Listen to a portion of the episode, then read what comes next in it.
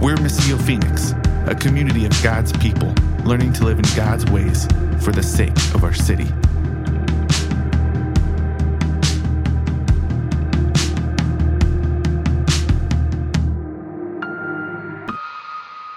We talk a lot about if you've been with Missio for any length of time, you've probably heard us and maybe even at some point gotten sick of hearing us talk about uh, how the Bible is one grand story, one full narrative, not a bunch of little stories with nice little morals or fables inside to learn a lesson from, or not just a roadmap for how do you live your life in these days, but it's telling a story. And it's not, when I say story, a lot of times we get in our head like a fairy tale, you know, or, or we think of like a kid's book or something. But what we mean is it's the true story of the entire world and of the God who created the entire world. It's the true story of how it began at creation and how it is moving toward full restoration one day. So that's what we believe this story is, and that we are a small part of that story. And so we're going to spend 40 weeks just kind of going through and really unfolding the, uh, the smaller narratives within that story. And so I want to start today actually by I got a little present for the kids here. Uh, Will or Anthony, or maybe both of you guys, could you pass these out? We got some Play Doh for the kids. If you hand it out to the kids and then there's extra, then uh, adults, if you want some Play Doh too, or if you want to just grab a chunk off of your kid sitting next to you, that's fine. Even if it's not your kid, just grab a chunk if there's a kid next to you. So here's what I want you to do with the Play Doh. One, make sure it doesn't get on the carpet and then you stomp on it. Like, let's not do that. But what I would love for you to do is we're starting in the beginning of the story this morning, at the very beginning of creation. I want you to start molding with your Play Doh something that you hear from the story, okay? Something at the beginning of creation that you hear. You're gonna make that with your Play Doh. And I would love to see it when you're done. Adults too. Steve, I wanna see what you come up with, all right? You always sit in the front, it's just easy to pick on you. I apologize. Uh, so we're, we're starting at creation. Now, if you have ever heard the gospel told in the church before, chances are you've heard it something like this You and I were sinners. We've messed up. We've blown it. We, we rebelled against God.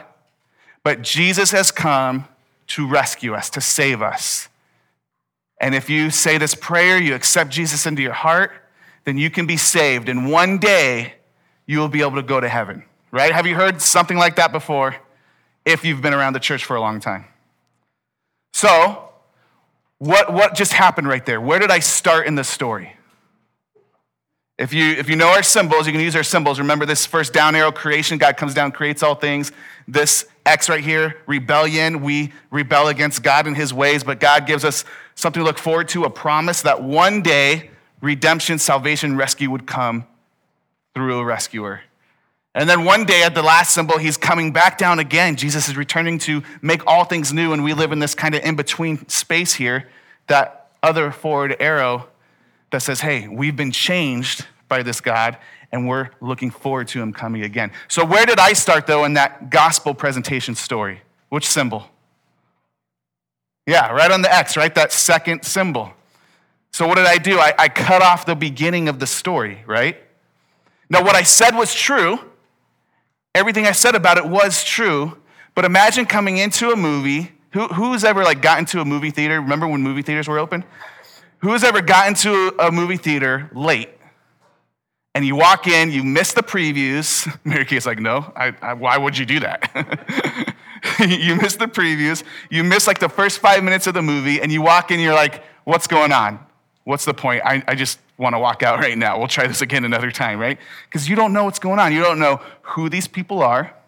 You don't know where they are. You don't know why they're doing what they're doing. Like, try watching The Lord of the Rings, The Two Towers. That's the second movie that came out without watching the first one who are these weird people just running away from who knows what, right? They're all separate at that moment and they're all like just running in a field and like, what's going on?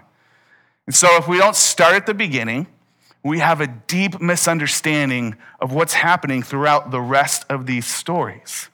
We're going to do some great things this year as we're going through these stories. We're going to dive into some, some detailed, smaller stories within the grand narrative that we will often miss sometimes just by talking about the big picture. And we'll learn a lot by diving into those little things. But today, what we're trying to do is just on page one and two of the Bible, we're covering one whole symbol.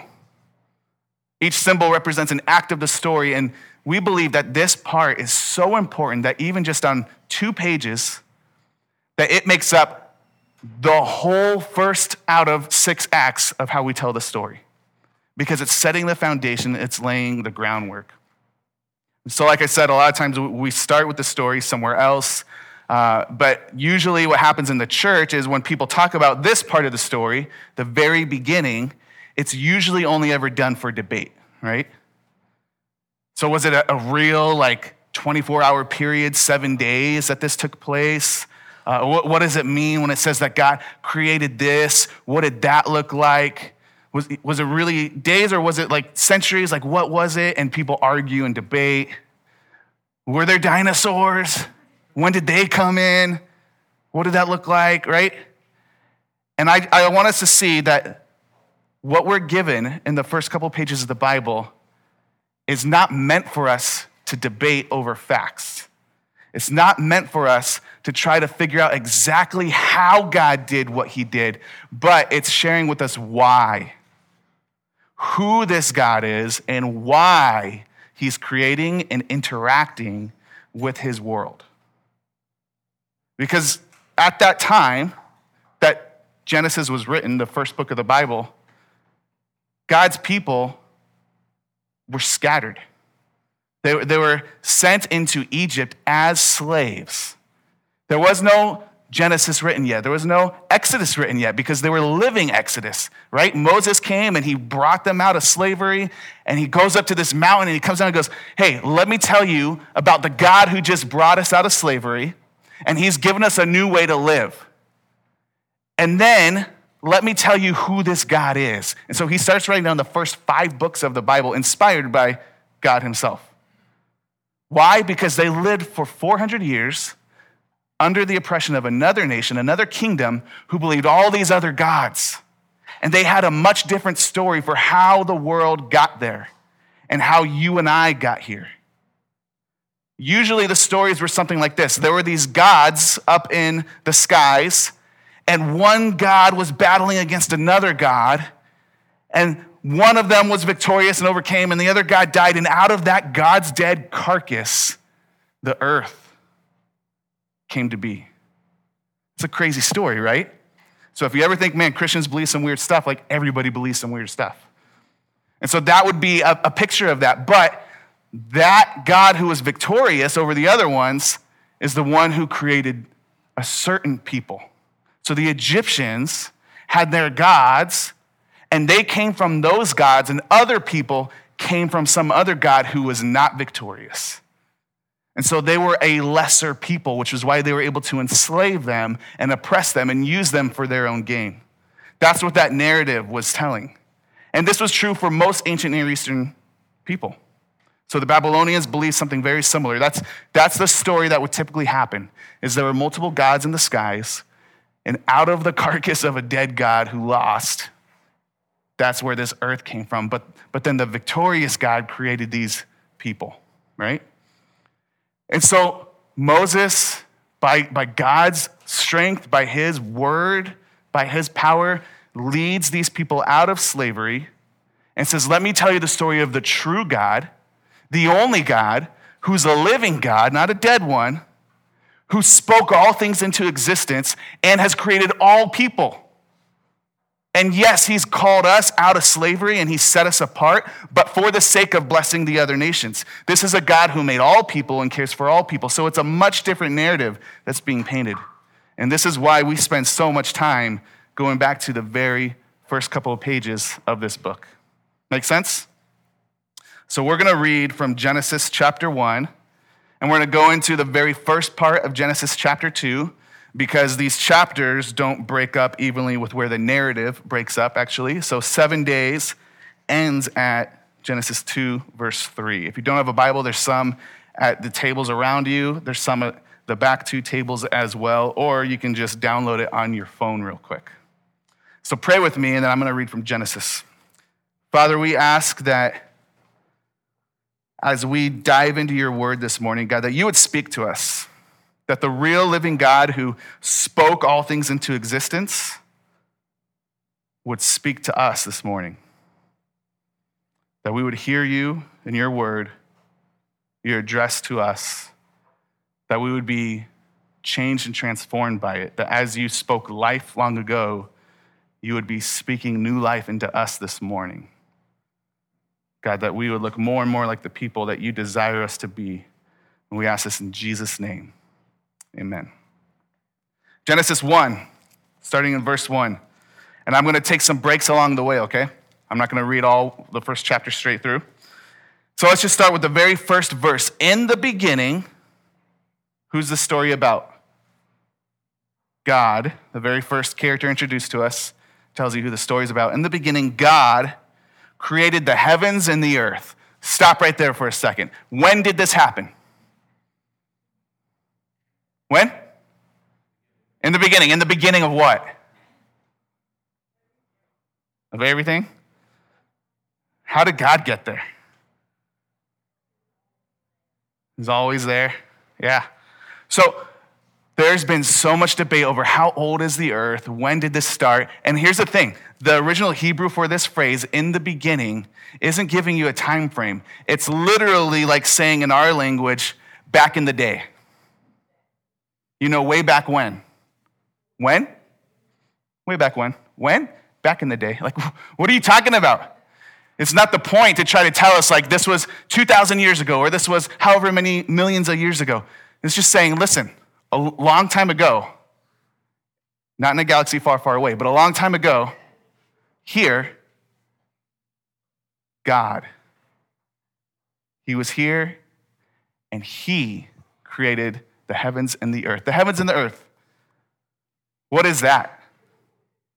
So, if, if what you're picturing in your head right now is, all right, close your eyes. Long time ago, way back when, back in the day, God created the heavens and the earth.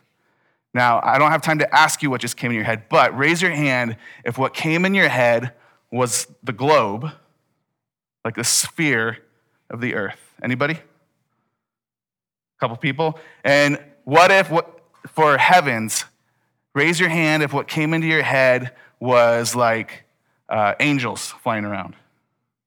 Okay? Raise your hand if what came into your head was like stars and, and space and universe.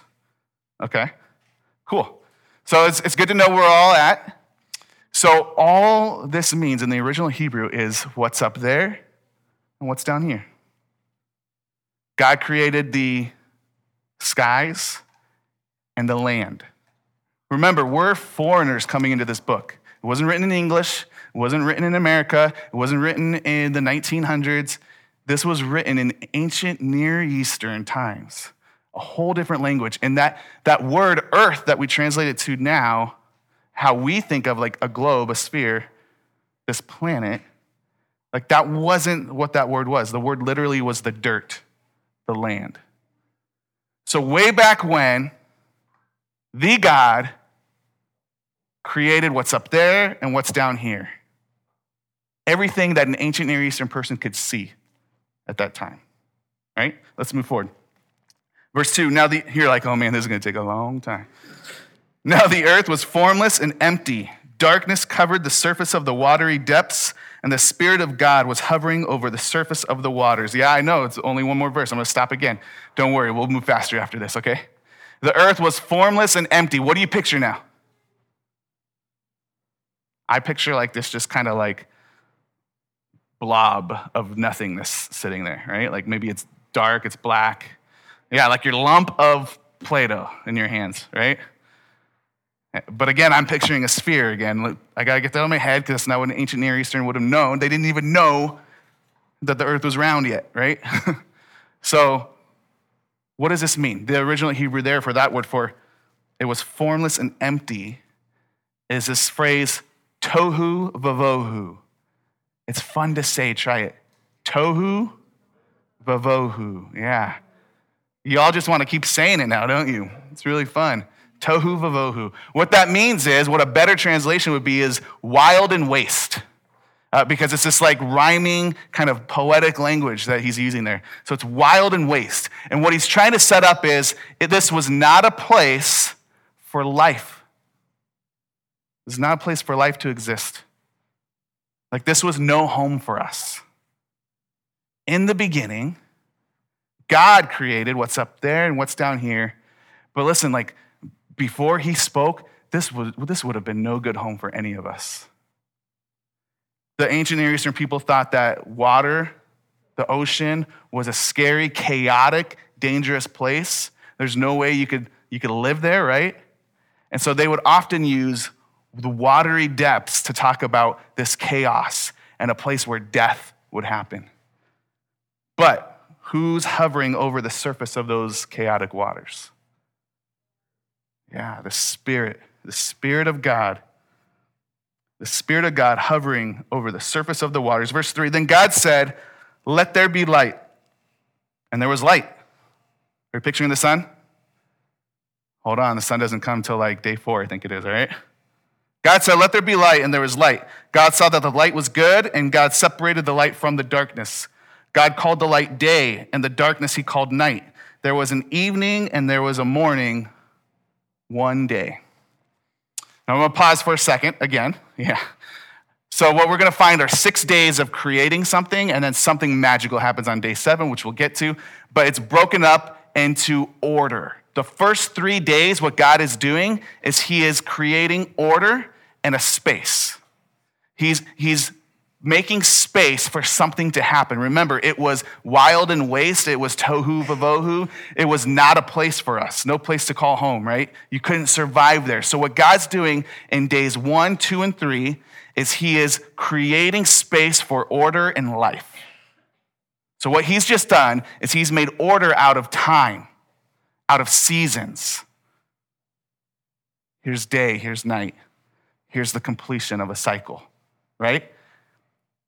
And in day four, it's gonna match what's happened. So, days four, five, and six, the next three, what he's gonna do is he's gonna start placing things into that space that he's just set up, placing things into that order. So, you'll see day four will match day one, day five will match day two, day six will match day three. And each of those, those last of the threes, day three and day six, have a little bonus project that he does, which is really cool. So, day two, let's see what happens. This is in verse six.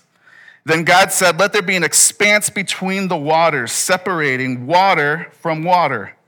So God made the expanse and separated the water under the expanse from the water above the expanse. And it was so. God called the expanse sky. Evening came, and then morning, the second day. This is literally, uh, the, the Hebrew word there is he made a dome, right? So, if we were to draw this out, this is what this looks like. There's chaotic waters, yeah, those are waves. Uh, chaotic waters, and he creates this space here in between, a dome of protection. So there's all kinds of chaos and stuff happening out here. Ah, you don't want to live there. There's this dome of protection here, a safe space. All right, that's day two. We continue on in verse 9. Then God said, Let the water under the sky be gathered into one place, and let the dry land appear. And it was so. God called the dry land earth, and the gathering of the water he called seas. And God saw that it was good. Then God said, Let the earth produce vegetation, seed bearing plants, and fruit trees on the earth, bearing fruit with seed in it according to their kinds. And it was so. The earth produced vegetation, seed bearing plants according to their kinds, and trees bearing fruit with seed in it according to their kinds. And God saw that it was good. Evening came, and then morning, the third day. So there's a water above, there's a water below, there's this dome of protection. In that dome of protection with the water below, what he does is he parts it. Does that remind you of another part of the story, which we'll get to later this year? He, he parts this water, right? He, he pulls it up into separate spaces. Here's seas and oceans, and then here's some dry land here where what can happen? away from the chaotic waters, what's that space able to do? Life can exist, right? And that's the bonus project of day three. Then what he does, he, he just created some space and order. And then in that space of safety, of order, of life, he allows plants to start growing. Now, which types of plants are mentioned? There's all kinds of trees and all kinds of plants and all kinds of grass and all kinds of. When did, when did he make those? When did the cactus come? Right? That's not the point. The point is not to give us, here's a detailed explanation of how everything came to be. The point is setting up a story. And do you think that seed bearing, fruit producing trees are going to play a part in the story pretty soon? If you've heard the story before, you probably know they are, right? It's setting the story up. Any good storyteller, just they tell you what you need to know about this character and the space they're in first because they know what's about to happen. You need that context. So there's days one, two, and three. He creates order of time out of day and night on day one. He creates this dome of protection between the waters and this expanse on day two. Then he creates land which can grow vegetation on day three. Day four starts in verse 14. Then God said, Let there be lights in the expanse of the sky to separate the day from the night. So he's filling that order he made in day one. They will serve as signs for seasons and for days and years. They will be lights in the expanse of the sky to provide light on the earth. And it was so.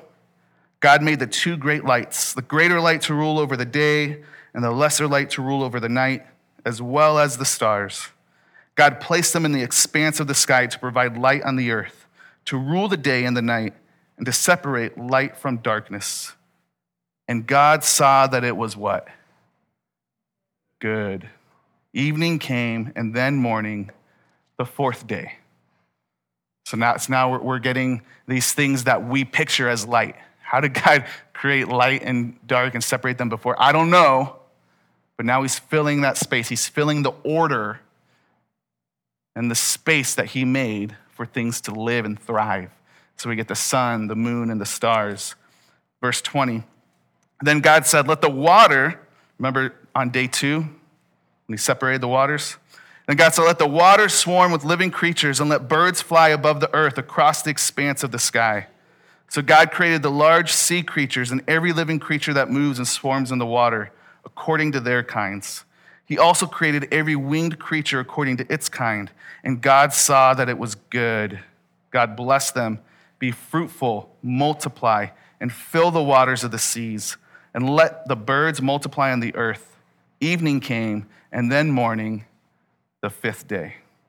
So he's filling that space from day two. Verse 24 Then God said, Let the earth produce living creatures according to their kinds, livestock, creatures that crawl, and the wildlife of the earth according to their kinds. And it was so. So God made the wildlife of the earth according to their kinds, the livestock according to their kinds, and all the creatures that crawl on the ground according to their kinds. And God saw that it was good. Here's bonus project of day six. Verse 26. Then God said, let us make man in our image, according to our likeness. They will rule the fish of the sea, the birds of the sky, the livestock, the whole earth, and the creatures that crawl on the earth. So God created man in his own image. He created him in the image of God. He created them male and female. God blessed them, and God said to them, Be fruitful, multiply, fill the earth. That's what he was telling the creatures before, remember? And subdue it Rule the fish of the sea, the birds of the sky, and every creature that crawls on the earth. God also said, Look, I have given you every seed bearing plant on the surface of the entire earth, and every tree whose fruit contains seed. This will be food for you, for all the wildlife of the earth, for every bird of the sky, and for every creature that crawls on the earth, everything having the breath of life in it. I have given every green plant for food. And it was so. God saw all that he had made and it was very good indeed. Evening came, and then morning, the sixth day. Now, before we continue that part of the narrative in chapter two, let's just pause after six days of work. Six days have been completed. Six periods of God doing something, right? The first three, Him creating order, creating space for life to exist, and then the second three, filling each one of those. And the bonus project on day six, right? Day three, bonus project, like He not only creates land, He allows life to grow up from that land. So, day six, when he starts filling the land with more life, with creatures that not just like plants, they actually have the breath of life, we're told in it. The breath of life, which we'll get to in a second. So, he's creating animals that crawl on the ground, he's creating birds that fly in the sky, he's creating fish and creatures that swim in the sea. And then, bonus project here's another creature with the breath of life in it that is given the same command to be fruitful and multiply and fill the earth just like the other creatures, but with a bonus command to rule over every single thing he had just created. I mean, if you heard all the repetition that I, I was reading in that, he creates all these things, and then all those same things were listed again when he says to these humans, and rule over rule over everything that I just filled this space with. Now, I don't know about you guys, but when, when I shared like the gospel message earlier and started with like you're a sinner, we left out a big part of what we were created to be, right? You were created to rule, to have dominion over, to care for, to protect, to look after, to help cultivate and draw out the potential of everything that you see. That's what humans were made for. This is all God stuff. In the beginning, who's the story about? God. Created what's up there, what's down here, everything that you see. Imagine being one of the Israelites just brought out of slavery in a miraculous way, and you go, man, there's some kind of God up there that cares about us, right? And then you get this story of who this God is. And he says, Now listen, I know you were slaves and your fathers and mothers were slaves, and before them, they were slaves, but let me tell you who you are. Let me tell you what you were created to be. Way back when, back in the day, there's a God who spoke, and everything up there and everything down here was made. And then he started filling it with life. And his crowning jewel of creation was humanity. And he put us there not just to be subject to him. Yes, we are, but he called us into partnership with him to care for everything that he just made, everything he loves and called good. Seven times he says this is good. In the ancient Hebrew culture, seven was this number for completion, for wholeness. And then that last time, God says, This is very good, after he puts humans there to rule over it all on his behalf. His representatives to care for his very good creation. That's a lot of trust, right? I don't know about you guys, but when I leave and I, I, I ask my kids to do something, It takes a lot for me to trust that it'll actually be done by the time I get home. They usually do a pretty good job. Um, but how good have we done? We'll get to that next week, right? There's more in that story to come. But God gives the breath of life to his creatures, and he calls one of them out to be distinct from them. Anytime we will continue to hear in this story moving forward of someone being set apart called out, chosen, elected, if you want to use those words, right? Because they're in there. Anytime he calls one and sets them apart, it is always for the same way he set apart humans in the very beginning. I want you to represent me to the rest of my creation. I want you to care for it. I want you to love it so that they too will know who their creator is. That's our calling. That's our purpose. That's who we are. So he gives his breath of life. And I want to talk about what does that mean? What we didn't we didn't hear that before, right? In the in the actual original language, we would have heard this before. Verse 2. Who was hovering over the waters? The Spirit of God hovering over the waters, right? That word is ruach. You got to like get some phlegm in there when you say ruach. And ruach, we have three English words for what this word is. We have the wind, we have spirit, which is what the word we have here, and we have breath. I want you to put your hand in front of your mouth. Well, slip it under your mask if you were, and then say, hello. Hello. What did, did, what did you feel there? You felt with your breath, right? Look at your hand. Do you see your breath? No, can't see it, but it's there. It's real. It exists, right? The breath of God was there hovering over the waters. Now, how did you get your breath out of your mouth? What did I ask you to do to do it? To speak, right? God spoke, and his breath was there, and everything came to be. You have, in this moment, at the very beginning of all things, God, his spoken word, and his breath of life. And we're going to see that all throughout the story, too. And that's what brings life to all things, and that's what fills humanity to be his representatives. The very breath of God, his spirit dwelling within us. We're going to find out next week how, just how he made these humans, but spoiler alert, it was from mud. Your mud. It's raining out this morning. Go out, look at this sand pit over here, and look at the wet sand and go like, what can I make with this, right? But, but what can you make? What are you making right now with your Play-Doh, kids?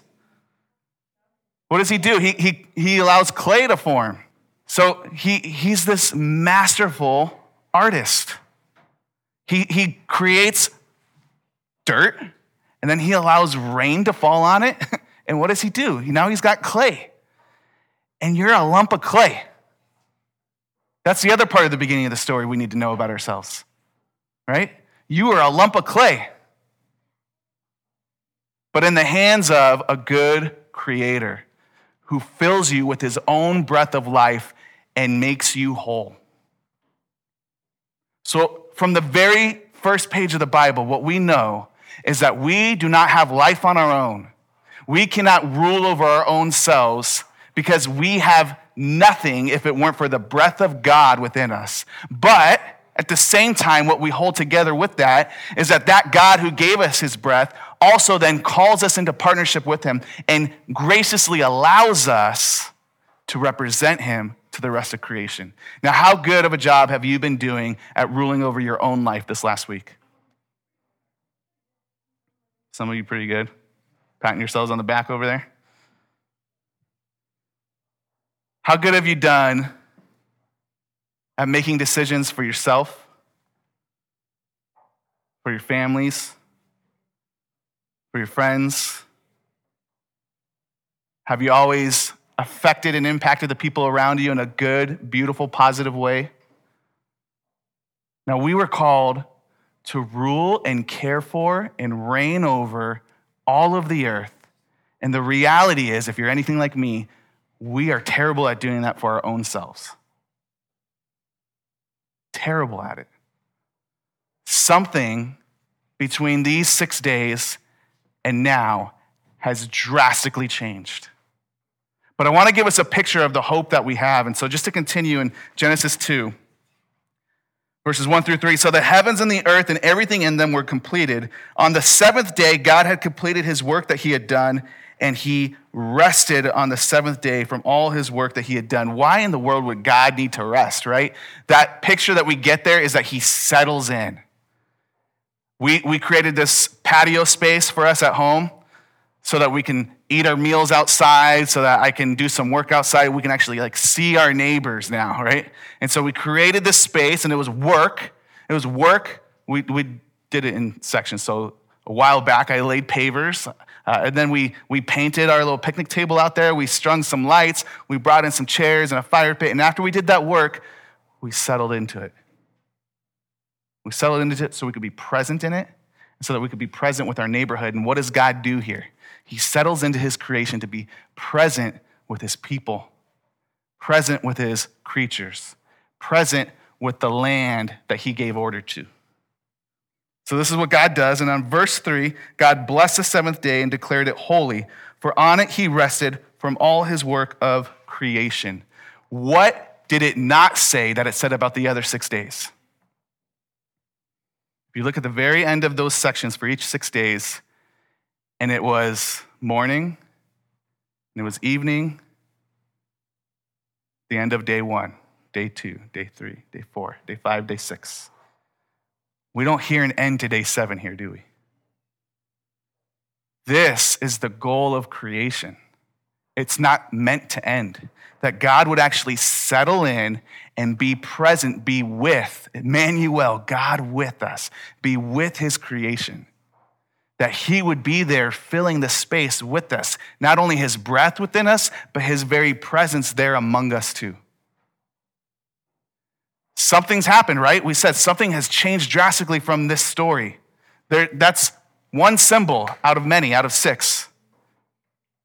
But if we know the beginning of this story, then we have a hope for how it can end. Because if we know the beginning of this story, then we know God has called this good seven times. He says this is very good, and He created space for Him to settle into. Do you think that the end of the story is going to be, oh man, it's a mess? Just scratch it all, blow it up, plan B. This God who spoke everything into existence do you think that when you fail to rule your own life well, let alone ruling over creation, that God goes, done with that? Get him out of here. Do you think he, he does that so easily, that he gives up so easily? The God who settled into his creation is still active with his creation. The God who gave us the breath of life so that you and I could actually live and function and partner with him still desires to fill you with his spirit and still desires to partner with you in his world. And so, wherever you've been this week or last week or throughout the years, and however miserably you might have failed at living your own life, know that the Spirit of God is hovering over the chaos. He's right there. And He's desiring to bring order to your life. And He's desiring to fill that space with His goodness. And He's desiring to fill you with His own spirit, His breath of life. To call you to be close to Him, to partner with Him, to care for all things with Him. That's the good news of this whole story. That as we see, things will change drastically, but God does not give up. And we see that fully, again, spoiler alert, happen in this fourth symbol here in Jesus himself, God, Emmanuel, God with us, coming and pursuing us in the midst of the chaos, in the midst of the watery depths of our failures. And going, let me show you how this looks to partner with God to care for all creation. Let me draw you into that. Let me give you the Spirit again so that you can be that. So, as we continue this year going through this story, it's my prayer that we would be transformed by it, that we would see we're a part of this story. And even though you were once a lump of clay, and from dust you came, from dust you will return, if you have hope in this Jesus, the breath of God's life can fill you again.